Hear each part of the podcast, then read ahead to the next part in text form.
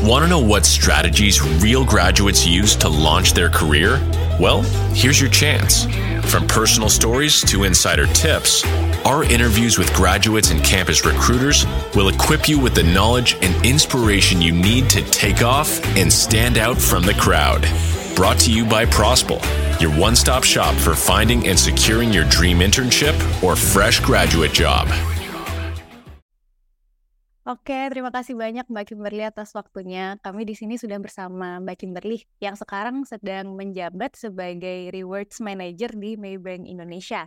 Nah, kalau nggak salah, Mbak Kimberly ini mengawali karir di Maybank dari sejak fresh graduate ya Mbak ya?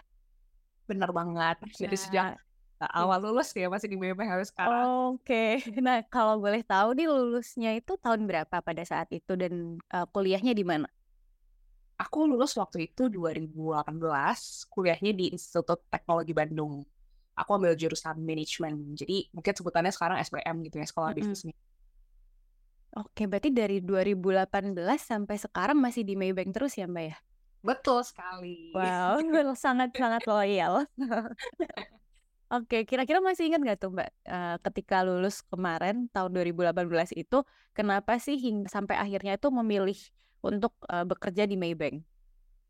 Pasti ingat sih, pasti ya, karena first job juga gitu kan. Yeah. Waktu itu aku ini sih awalnya pengen cari kerja, maksudnya pas lulus tuh udah harus dapat kerja. Jadi aku start dulu sebelum pada saat skripsi gitu ya, itu mulai cari-cari kerja. Dan di situ Maybank tuh mungkin masukin ke ini ya, kayak kampus list, kayak email-email gitu. Kalau misalkan teman-teman juga ngelihat emailnya sering banyak vacancy gitu. Aku tuh melihat pertama kali bukan sebagai job gitu, tapi sebagai lomba. Jadi waktu itu mereka tuh bikin kayak challenge, Maybank Go Ahead Challenge. Itu jadilah aku daftar di situ gitu. Nah setelah daftar lomba itu, barulah di-refer ke program MD-nya gitu ya, yang Young Maybankers Program. Gitu sih. Jadi aku memang awalnya dari email-email kampus dulu yang cukup banyak gitu pilihannya gitu ya. Tapi akhirnya berakhir di Maybank karena melihat, maksudnya pas lomba tuh kan ngeliat juga ya culture-nya gimana, ngeliat orangnya gimana gitu. Itu sangat menarik sih. Jadi terbukalah pikiranku untuk bekerja di banking industry. Karena sebelumnya kayak nggak mungkin, aku udah yakin banget aku nggak mungkin kerja di banking, aku pasti kerja di industri lain. Tapi ya gitulah akhirnya di banking dan cukup seru gitu untuk bekerja di banking sekarang gitu Mbak Raira. Oke, berarti diawali dari lomba itu ya sampai akhirnya ada kesempatan gitu kah untuk para pemenang lombanya atau finalis lombanya itu untuk bekerja dan berkarir di Maybank seperti itu ya Mbak ya? Iya, dikasih kesempatan, opportunity dan mereka kasih di offer. Mau nih coba program. Oke. Nah, mungkin kan karena penonton kita kebanyakan student gitu ya, dan mereka mungkin masih belum terlalu familiar gitu dengan Maybank. Mungkin mereka tahu Maybank itu bank gitu ya. Tapi kira-kira bisa dijelaskan nggak sih Mbak? Kira-kira apa sih yang jadi perbedaan dari Maybank jika di-compare dengan bank-bank lainnya yang mungkin lebih dikenal gitu sama orang-orang di Indonesia ini? Mungkin banyak yang belum kalau misalkan di bank-bank lain gitu ya. Tadi Mbak Faira sempat nanya poin perbedaannya apa sih gitu. Aku kalau sebagai karyawan, mungkin sudut pandangku sebagai karyawan aja kali ya. Di Maybank development-nya tuh bagus banget sih. Jadi gimana teman-teman dibentuk gitu dari yang awalnya fresh grad hingga sekarang. Maksudnya banyak banget learning proses yang dilalui dan itu Maybank tuh support banget untuk talent development-nya. Kenapa sih harus di Maybank? Ya salah satunya karena benefit dan development-nya. Mungkin kita beres dunia kerja, maksudnya masih bingung juga nih apa sih gitu. Dunia kerja tuh kayak beres dari kuliah, emang harus tahu segalanya dulu ya baru bisa kerja gitu. Itu enggak juga. Karena kita pokoknya asal mau, kita yang mau belajar, dan Maybank tuh menyediakan maksudnya segala resource yang dibutuhkan. A to Z tentang banking tuh dibahas pasti di awal. Nggak mungkin kita dibiarin kayak tanpa apa-apa tahu, tiba-tiba harus bekerja sendiri, tuh nggak mungkin. Jadi salah satu yang aku bisa harap adalah development-nya sih, dibanding dengan bank lain. Gitu. Dan pasti kalau misalnya ini panjang gitu ya, benefit-nya gitu, karir path-nya itu bakal banyak sih gitu sih Mbak. Oke, nah tadi kan di awal Mbak Kimberly sempat mention ya ketika pas jadi mahasiswa dulu kayak belum terfikirkan gitu ya, nggak kepikiran buat kerja di bank. Nah, apakah itu karena ada misconception kah tentang bekerja di bank atau apa tuh? Dan kira-kira kalau misalnya memang tentang misconception, boleh diceritain nggak misconception yang sering terjadi di kalangan mahasiswa tentang kerja di bank itu seperti apa? Kalau kita sebagai mahasiswa gitu, pas aku nggak tahu sih teman-teman kepikiran gimana, cuman kalau waktu itu aku kepikirannya adalah bekerja di bank itu kayaknya kaku banget ya. Harus banyak structure, maksudnya kayak terlalu ambience itu terlalu kaku dan formal gitu. Jadilah itu aku nggak mungkin lah.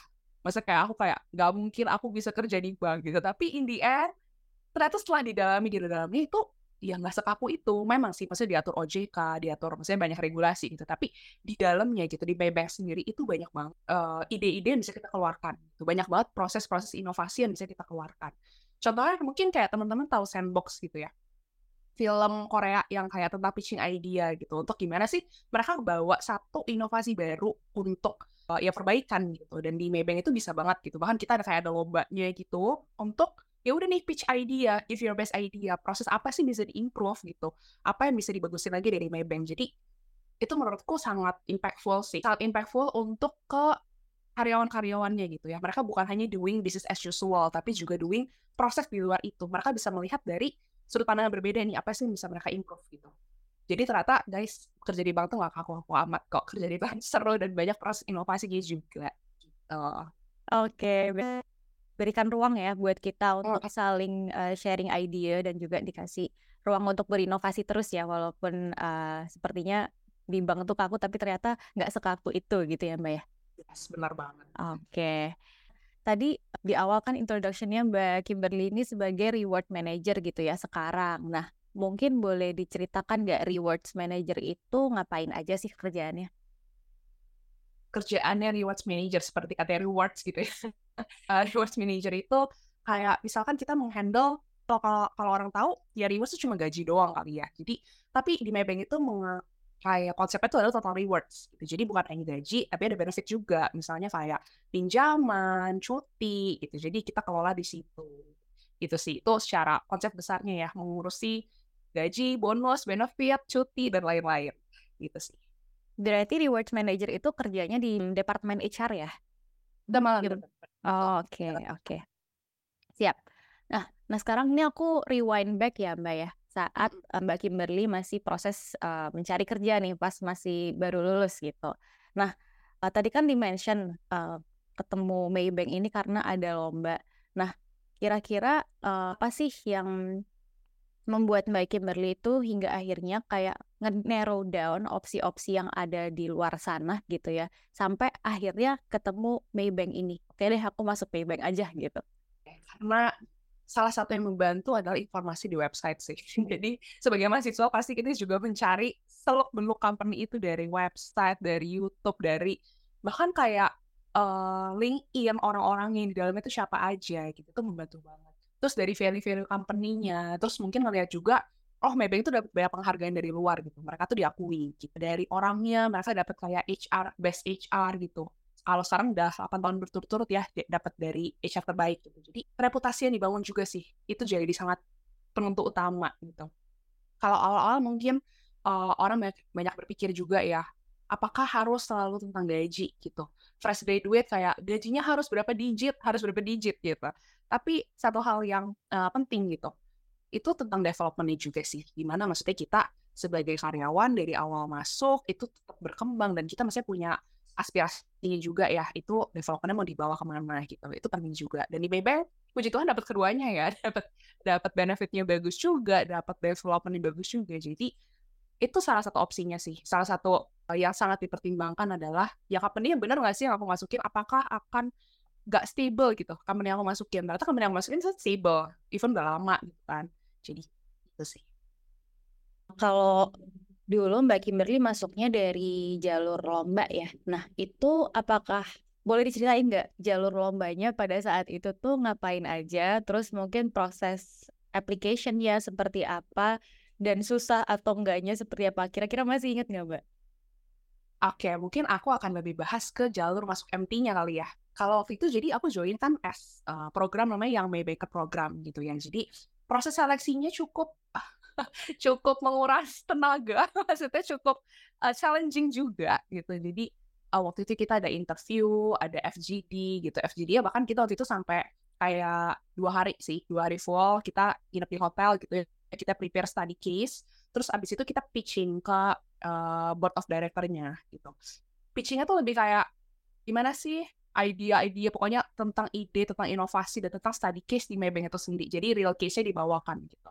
Itu sih salah satu proses yang menurutku cukup challenging banget gitu untuk masuk ke Maybank ini.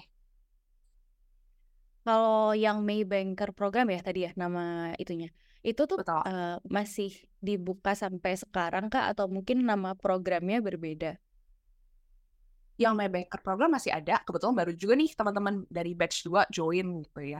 Tapi di Maybank sendiri itu banyak banget pipeline programnya, bukan cuma yang Maybanker gitu. Jadi ada juga Management Development Program, ada juga Privilege Banker Program gitu. Itu untuk marketing gitu juga. Ada juga untuk talenta service gitu. Jadi banyak banget program pipeline di Maybank karena kebutuhan talent juga banyak gitu, jadi banyak yang harus digroom nih gitu. Kita butuh banyak banget fresh grade dengan segala ide-idenya, dengan segala pengetahuannya. Ada syarat-syarat khusus nggak ya untuk para mahasiswa atau fresh grade yang mau apply? Misalnya requirement-nya si GPA-nya harus sekian gitu, atau mungkin dari university-nya namanya ini. Ada nggak sih requirement khususnya? Requirement khusus pasti ada sih untuk minimal GPA, dan universitas nggak harus harus dari universitas ternama gitu ya. Berarti dari, kalau yang aku bisa sampaikan ya sebagai karyawan dulu, maksudnya sebagai aku dulu nih, yang penting kalian mau emang ini sih, memang niat gitu, memang niat untuk bekerja di sini. Jadi kalian juga nanti selama prosesnya juga ya bisa mengikuti dengan baik gitu, bukan coba ngikut kayak mau coba-coba gitu. Boleh sih coba-coba, tapi kalian tuh punya suatu keyakinan kuat gitu kalau kalian akan menempuh di jalur ini gitu sih. Oke, nanti mungkin bisa dicek juga ya di website-nya ya, di Karir Maybank-nya gitu. Oke. Nah, tadi di-mention ya Mbak, kalau syaratnya sih harus mau dan juga niat belajar gitu ya. Nah, itu apakah ada hal-hal yang sebelumnya sama Mbak Kimberly itu dibawa tuh? Jadi maksudnya pas dulu masih mahasiswa mungkin kemauan kita tuh ditunjukkannya dengan mengikuti internship misalnya, atau mungkin mengikuti seperti organisasi seperti itu tuh harus juga nggak sih? Mungkin banyak penganut kupu-kupu apa gitu ya, kuliah pulang, kuliah kerja, kuliah apa organisasi gitu. Tapi mungkin yang aku mau sampaikan, kita di kuliah itu waktunya itu lagi cukup banyak gitu. Lagi banyak banget, mungkin lagi usia muda, banyak tenaga, banyak waktu gitu ya. Jadi manfaatkanlah waktu-waktu di kuliah itu. Bukan hanya untuk kuliah doang, tapi untuk mengembangkan soft skill di luar itu juga. Jadi bisa ikut organisasi, bisa ikut banyaklah kegiatan kampus, kan banyak banget ya. Gitu. Jadi bukan hanya goalnya tuh kayak untuk mencapai IP bagus. Gitu. Tapi selain itu adalah mencapai organisasi apa yang bisa aku ikuti, gitu. Soft skill apa yang bisa aku kembangkan. Mungkin kalau kita ikut organisasi sesuatu gitu ya, organisasi X gitu, skill leadership kita bertambah. Gitu. Skill, terus connection kita juga bertambah. Gitu. Jadi jangan batasi kuliah tuh cuman hanya mengejar akademik aja, tapi bangun juga di luarnya. Itu penting banget sih, karena koneksi, skill-skill di luar tuh penting banget sih. Gitu. Oke, berarti bukan cuman kuliah aja, tapi juga di samping itu juga harus mulai build CV ya, dari pengalaman organisasi, internship-nya gitu. Nah, masih ingat nggak Mbak, ketika masuk jalur MT-nya itu paling susah selection prosesnya itu yang mana? Nah, kalau buat aku itu study case sih ya pasti ya. Study case itu maksudnya gimana sih, kita harus ya udah memikirkan itu idea, dan juga bukan cuma dari kita sendiri, tapi kan itu FGD ya, focus group discussion. Jadi banyak juga orang di sekitarnya. Gimana cara kita mengakomodit bukan cuma mau kita loh yang jalan, tapi juga banyak aspirasi-aspirasi dari orang lain. Dan gimana cara menyatukan itu jadi satu benang merah nih yang akan nanti kita present pas study case. Itu juga menurutku waktu itu cukup challenging sih, karena sebagai misalnya kayak kita belum tahu apa-apa, terus kayak dikasih tadi case tentang real company itu gitu, gimana harus nyelesain ya, gimana harus kayaknya ini oke deh, terus pendapat yang lain belum gitu. Jadi nah itulah yang kita bangun di soft skill pas kuliah gitu ya. Banyak di organisasi mungkin banyak berbeda pendapat, banyak juga yang kayaknya harus memikirkannya tuh breakdown detailnya sedetail mungkin gitu, idenya harus kayak gimana. Itu banyak sih, cukup membantu dengan adanya misalnya ikut organisasi, dengan ikut kuliah-kuliah gitu. Oke. Next lebih ke on the job-nya gitu ya. Jadi pas pertama kali masuk kerja di Maybank, hari-hari pertama atau mungkin minggu-minggu pertama seperti onboarding, training-nya itu tuh seperti apa? bisa aku bilang waktu itu kan aku masih dalam kuliah gitu ya, jadi kuliah masih skripsi, terus libur lah buat sampai graduation ini gitu. Dan di tengah-tengah itu aku masuk ke Maybank gitu. Dan aku bisa bilang sih ini kayak ruang kuliah berikutnya ya gitu, karena waktu itu kita masuk satu batch gitu, isi teman-teman yang mungkin sepantaran gitu ya, sepantaran usianya. Jadi kita mengalami kayak bonding yang cukup kuat di satu batch itu, terus kayak belajar bareng-bareng dari semuanya nggak tahu apa-apa, banyak juga yang fresh grad gitu ya. Itu juga kayak jadi kayak belajar bareng jadi seru gitu loh. Terus habis itu kayak yaudah nih dalam satu batch ini kita belajar bareng tentang banking, kita dari awalnya nggak tahu apa tentang banking gitu ya, jadi kayak belajar bareng, terus belajar tentang kredit, belajar tentang loan segala macam. Jadi kayak proses belajarnya cukup seru sih, walaupun materi cukup berat gitu, kita harus tahu banyak hal, tapi dengan adanya teman-teman, dengan adanya satu batch itu sangat membantu sih. Masih ingat nggak Mbak, satu batch itu pada saat itu berapa orang? Sekitar 28 deh. Oke, berarti cukup lumayan ya? Lumayan iya, banyak. Jadi kayak ruang kelas berikutnya gitu, aku udah bilang kayak kuliah lagi deh, tapi emang bener, namanya juga in-class training kan, jadi emang beneran ya udah nih disekolahin dulu istilahnya sama Maybank, dikasih pengetahuannya dulu, baru kita habis itu on the job training, baru habis itu kita masuk benar-benar ke branchnya, belajar tentang marketing, jualan. Nah kalau untuk learning dan development ya, learning and development opportunities di Maybank ini, apakah ketika kita masuk sebagai fresh graduate itu benar-benar disupport kah? Entah itu hanya dalam bentuk training aja atau disupport juga sama supervisor, seperti itu juga ada nggak di Maybank? Kalau di Maybank pasti ada. Jadi kayak selain in-class training, terus juga pasti banyak tertekan sama supervisornya ya, sama istilahnya kayak mentor gitu kali ya, itu juga ada. Terus bahkan juga ada kayak di luar itu aku tuh dapat juga mentoring session. Jadi bukan sama supervisor bosnya gitu ya, tapi sama bos divisi lain. Itu jadi itu juga sangat membantu sih untuk membuka pikiran-pikiran kita, anak-anak yang masih fresh grad ini yang nggak tahu apa-apa, banyak banget dapat pelajaran baru dari mereka. Oke.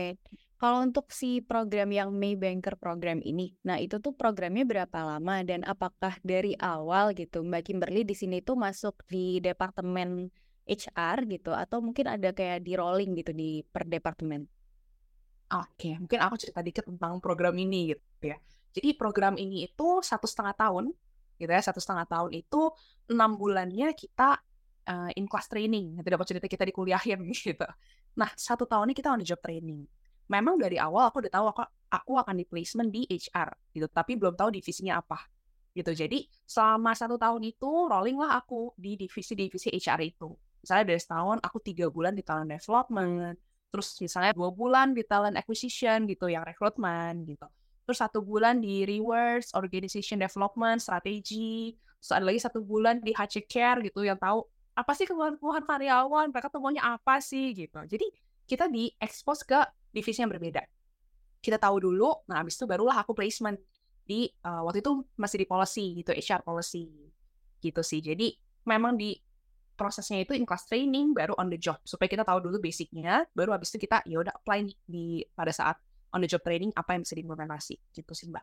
Oh jadi berarti pertama kali apply yang Maybanker Program ini itu dari awal Mbak Kimberly sudah memilih di HR atau itu tuh dipilihkan gitu dari si Maybanknya? Oh kita memang kasih tahu aspirasi kita mau kemana nih, mau ke kan banyak divisi gitu ya di Maybank ya, tapi kita juga dilihat sama potensinya dari assessornya, kira-kira cocok di mana nih. Gitu. Jadi kombinasi keduanya. I got it.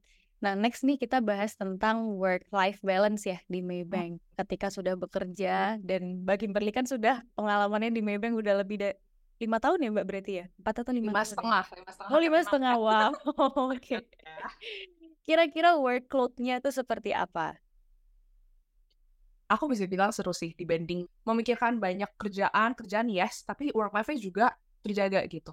Kita di Maybank tuh punya kayak sport clubs gitu, ada badminton, ada yoga. Jadi tiap Selasa, tiap hari apapun gitu, kalau bisa naik, bisa olahraga bareng gitu, itu aku banget gitu sport club. Terus ada lagi kayak, mungkin ini program baru sekarang yaitu namanya M-Youth gitu. Jadi komunitas buat youngsters di Maybank, youth gitu ya, kita juga ada komunitasnya. Itu buat kita saling cerita lah masih di dalam gitu ya. Bisa inspire satu sama lain, bisa transforming satu sama lain, dan juga bisa sharing nih, maksudnya Maybank tuh mau bikin program apa lagi ya, apa sih yang maksudnya mereka tuh lagi butuhkan gitu, kayak gitu sih. Jadi menurutku oke banget work-life balance-nya, dan juga komunitas, maksudnya orang-orangnya itu juga oke banget, suportif, bukan yang kayak kita sering lihat di TikTok kayak, emang kerja separah ini ya, enggak gitu. Itu aku bisa bilang enggak, itu seru banget di Maybank.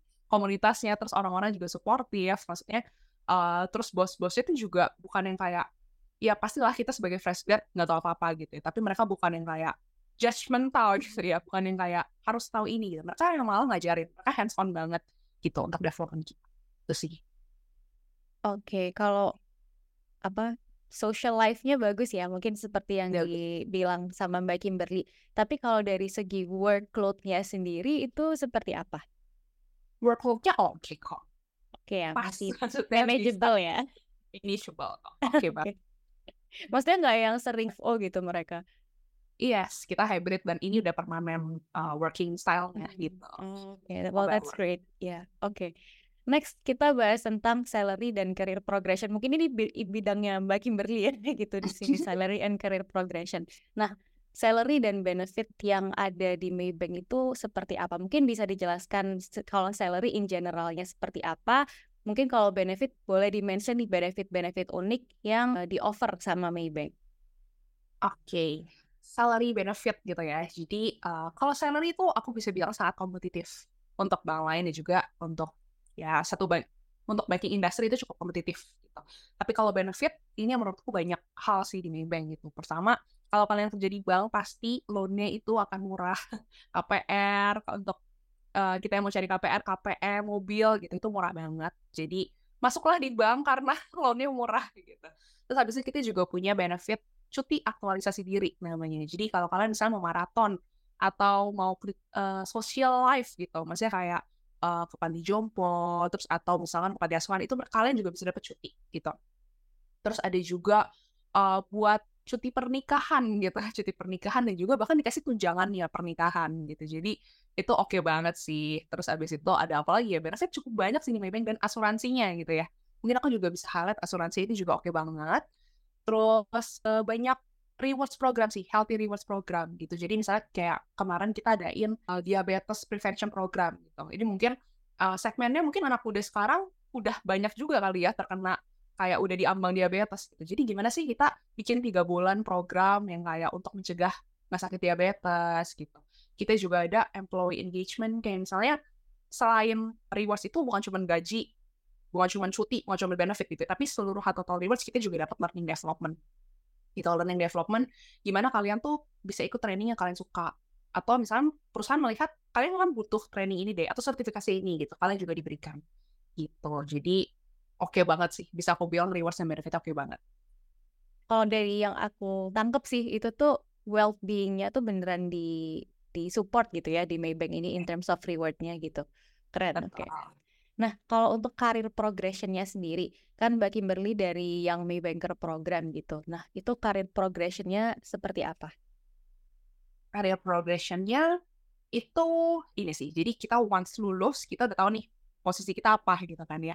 Nah, setelah itu, udah deh, itu istilah kalian berjuang gitu. Kalian berjuang untuk aspirasinya tuh kemana gitu. Jadi kalian tuh biasa awal tahun itu ada namanya My Personal Development Program. Gitu. Kalian isilah di situ. Kalian mau dapat apa sih dari Maybank? Kalian mau dapat coach apa? Kalian mau dapat on the job training kemana? Kalian misalnya kayak kayaknya aku punya potensi di sini deh. Kalian bisa isi di situ. Gitu. Lalu assess bersama-sama dengan bos kalian. Jadi itu cukup membantu sih untuk kita, maksudnya kayak kayaknya aku mau mencoba kesini, kayaknya aku bisa deh dapat bukan rotasi tapi aku mendapatkan bahkan project-project tambahan gitu. Kayak aku bisa mengerjakan ini. Itu juga bisa banget sih di Maybank. Jadi personal development program yang setiap awal tahun kita isi itu cukup membantu, Mbak. Berarti career path-nya juga udah jelas ya, Mbak ya? Yes. Oke, okay. Udah ada tingkatannya kalau misalnya lulus ini nanti jabatannya ini gitu ya? Yes. Oke. Okay. Nah, ini boleh dikasih tahu nggak kita, karena kan Mbak Kimberly udah 5,5 tahun nih, kira-kira apa sih yang membuat Mbak Kimberly tuh loyal gitu? Mungkin bisa dikasih tips juga gimana sih cari kerja yang bisa serk gitu sama kita sehingga kita bisa kerja lama di situ. Kalau aku mungkin again aku akan meng-highlight development-nya sih, development dan learning di Maybank gitu. Jadi kita mungkin kayak masih banyak perlu belajar gitu di Maybank, dan Maybank itu maksudnya good place banget buat kita kayak istilahnya gather ilmu sebanyak-banyaknya gitu. Jadi itu sih yang menurutku bikin aku stay di sini. Dan juga selain kanal learning development bagus, yang menurutku stay adalah lingkungannya gitu. Seberapapun misalnya kita kerja, mungkin banyak yang bilang kayak aduh toxic banget lingkungan kerjanya kayak gini, tapi di Maybank aku nggak merasakan itu. Jadi itu good place banget. Terus support dari bosnya juga menurutku oke banget sih. Jadi gimana maksudnya bosnya itu jadi leader gitu, leader buat kita gitu, tuh mengarahkan. Terus kayak banyak hal yang eye opening gitu, misalnya dari mereka menghadapi masalah, dari mereka bikin satu project gitu ya, golin sampai project itu berjalan gitu. Itu banyak banget hal yang aku pelajarin. Jadi itu sih yang aku meng-highlight dari awal mungkin adalah pembelajaran dari Maybank gitu ya. Learningnya tuh mungkin siang bikin aku stay di sini, dan juga teman-temannya yang supportive gitu. Oke, Mbak tadi kan udah di-mention yang hal-hal yang beneficial gitu buat kita masuk di Maybank. Ini aku nggak tahu sih Mbak, kira-kira Mbak Kimberly berkenan untuk menjawab atau enggak, tapi kira-kira ada nggak sih Mbak worst bit atau mungkin kekurangan dari bekerja di Maybank itu ada nggak kira-kira? Oke, mungkin aku menjawab in general gitu ya. Pokoknya jadi dalam setiap kerjaan pasti kita udah mengalami titik jenuh lah gitu. Kayak aduh udah pas belum sih, atau kayak kok kerja gini-gini amat sih, atau kayak gimana, itu pasti ada titik jenuh gitu. Tapi bagaimana kita meng-overcome titik jenuh itu sih? Maksudnya dengan looking back, bener gak sih? Maksudnya kamu masih pengen di sini atau masih pengen explore yang lain gitu. Tapi menurutku itu sih untuk overcome titik jenuh, dan pasti ada di setiap pekerjaan. Jelek-jeleknya itu pasti ada. Nggak mungkin satu company itu kayak bagus banget gitu, atau bahkan masalah itu dari kita atau dari company-nya gitu. Jadi itu yang perlu di-highlight sih. Gimana kita bisa, ya itulah titik jenuh pasti ada, tapi bagaimana kita meng-overcome itu. Oke, siap. Ini kan 5,5 tahun nih Mbak sudah bekerja di Maybank. Kira-kira any regret atau mungkin ada penyesalan nggak Mbak? Aku bisa bilang nggak ada sih. Kalau aku bertahan 5,5 tahun itu, aku pun dari awal nggak expect gitu ya, nggak expect masuk ke banking, dan nggak expect akan bekerja selama ini gitu. Maksudnya kita mungkin generasi kita sekarang kayak yaudah nih 1-2 tahun cukup pindah gitu kan. Tapi ya itu pun aku juga nggak expect sih, dengan Maybank memberikan yang learning, Maybank memberikan benefit yang oke, memberikan banyak pengalaman gitu ya, banyak learning point, banyak boxnya juga oke, terus community sekitarnya juga oke. Itulah yang buat bertahan gitu. Jadi nggak regret sih. Oke, sip. Ini last question nih Mbak. Mungkin tadi sempat dibilang ya tips-tips gitu, tapi mungkin ada nggak sih final tips buat para mahasiswa yang sedang mencari kerja gitu? Oke, jadi pertama kenali dulu sih company-nya. Jadi kenali company-nya, kenali values-nya itu cocok nggak di kalian gitu. Itu pertama cari company-nya dulu, terus lihat orang-orang di dalamnya. Orang-orang dalamnya gimana, barulah ke, pasti juga banyak pertimbangan dari kalian gitu ya, gaji, benefit, itu juga hal yang memang harus dipikirin. Nah, tapi gimana kita juga bisa belajar juga dari learning point-nya, development-nya itu oke nggak sih di sana, karena learning and development itu mungkin nambah banyak value gitu ya. Kalian mungkin kayak, oh di kerjaan ini sama di kerjaan ini beda, karena di sini aku udah mengalami learning yang banyak, jadi banyak value edit yang bisa dibawa untuk kalian. Tuh, explore misalnya kayak mau masuk di industri ini, ya udah compare gitu. Apa sih yang bikin ini stand up? Tapi kalau di Maybank, ya aku akan highlight lagi dengan learning, development, rewards, dan banyak hal. Oke, siap. Terima kasih banyak Mbak Kimberly atas waktunya, dan it's very great tips, dan mungkin ini bisa membantu ya buat teman-teman yang sekarang sedang mencari pekerjaan. Gitu.